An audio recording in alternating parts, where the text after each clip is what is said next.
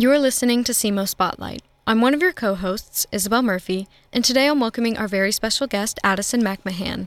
Today we're going to talk about her experience winning the title of SEMO's 2023 Woman of the Year. Hi, everybody. My name is Addison McMahan. I'm a senior this year. I'm majoring in agribusiness, agriculture, communications, and I have minors in Spanish and political science. I'm involved in a lot of things on campus, but uh, to name a few, I'm involved in Alpha Delta Pi, Rho Lambda, Red Cross Club, Iota Chi, um, Collegiate Cattlemen's, Collegiate Farm Bureau. I could go on for a while, but I'll stop there. So, Addison, I wanted to talk a little bit about how you were nominated by one of your student organizations to enter the running for Woman of the Year. Could you talk a little bit about that? Yeah, of course. Um, so, as a member of Rho Lambda, or as an organization, we're allowed to submit a Woman of the Year candidate. Rho Lambda is the honor society for sororities, and um, it actually just got thrown in the group chat as to hey, who wants to? If, if anybody's interested, let me know if you're interested in being our candidate for Woman of the Year. So, um, I thought that why not apply, and and ended up going through the interview process, and then um, and was fortunate enough to to be a top five finalist. So.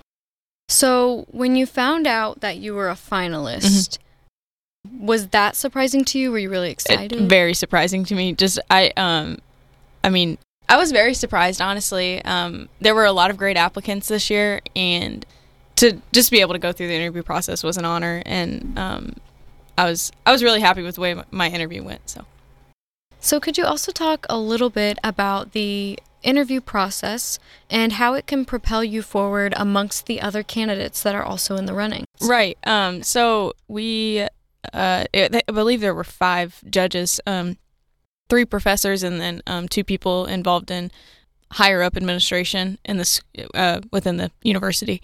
Um, so you go in for I think it's a 15 minute interview, and it was it was strange to me like how um, calm chill it was and like i've been in interviews where i was like i am uncomfortable right now but it just felt easy they were very easy people to talk to and and um the first thing they told me was like, don't be afraid to brag on yourself. Like, we want to hear you brag on yourself. We want to hear about all the things that you've done. So um, that was just very calming to be able to go in an interview and not be super nervous about all of it. So, what does the future look like after you find out that you're a finalist? Where do you go on from there?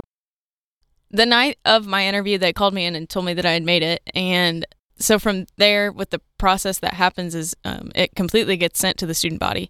Um, and we do a little bit of PR. We're not allowed to campaign at all, um, so it's really just um, word of mouth that voting's open.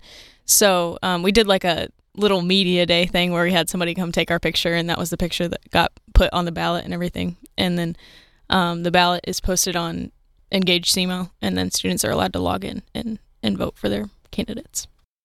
So, once the student body has voted, how exactly are you and the other candidate finding out that you actually won the title?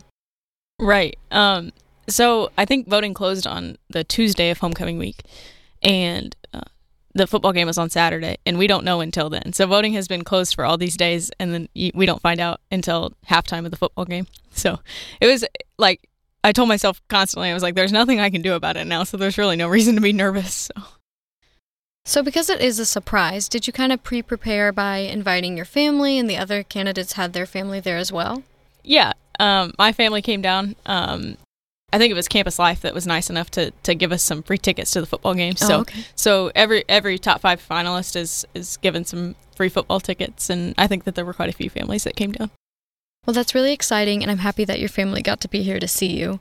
I wanted to continue the conversation by asking you about your plans after college. So, your time here has already been so eventful. What do you plan on doing after you graduate?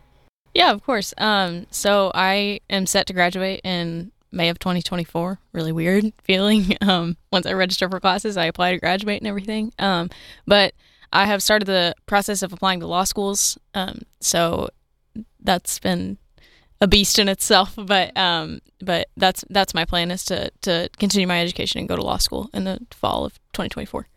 Well, that's really exciting. And just to finish the interview, I wanted to ask if you wanted to add anything before we sign off. Yeah, um, I have a little piece of advice for any uh, SEMO students. Um, just take full advantage of your time here because it does go by so very fast, and and I think that getting involved on campus um, does a lot for your time, and it does a lot for your community as well as yourself. Um, you see a lot of personal growth. I'm not the same person that I was four years ago, and I have a lot of my student organizations to thank for that. So that'd be my biggest piece of advice.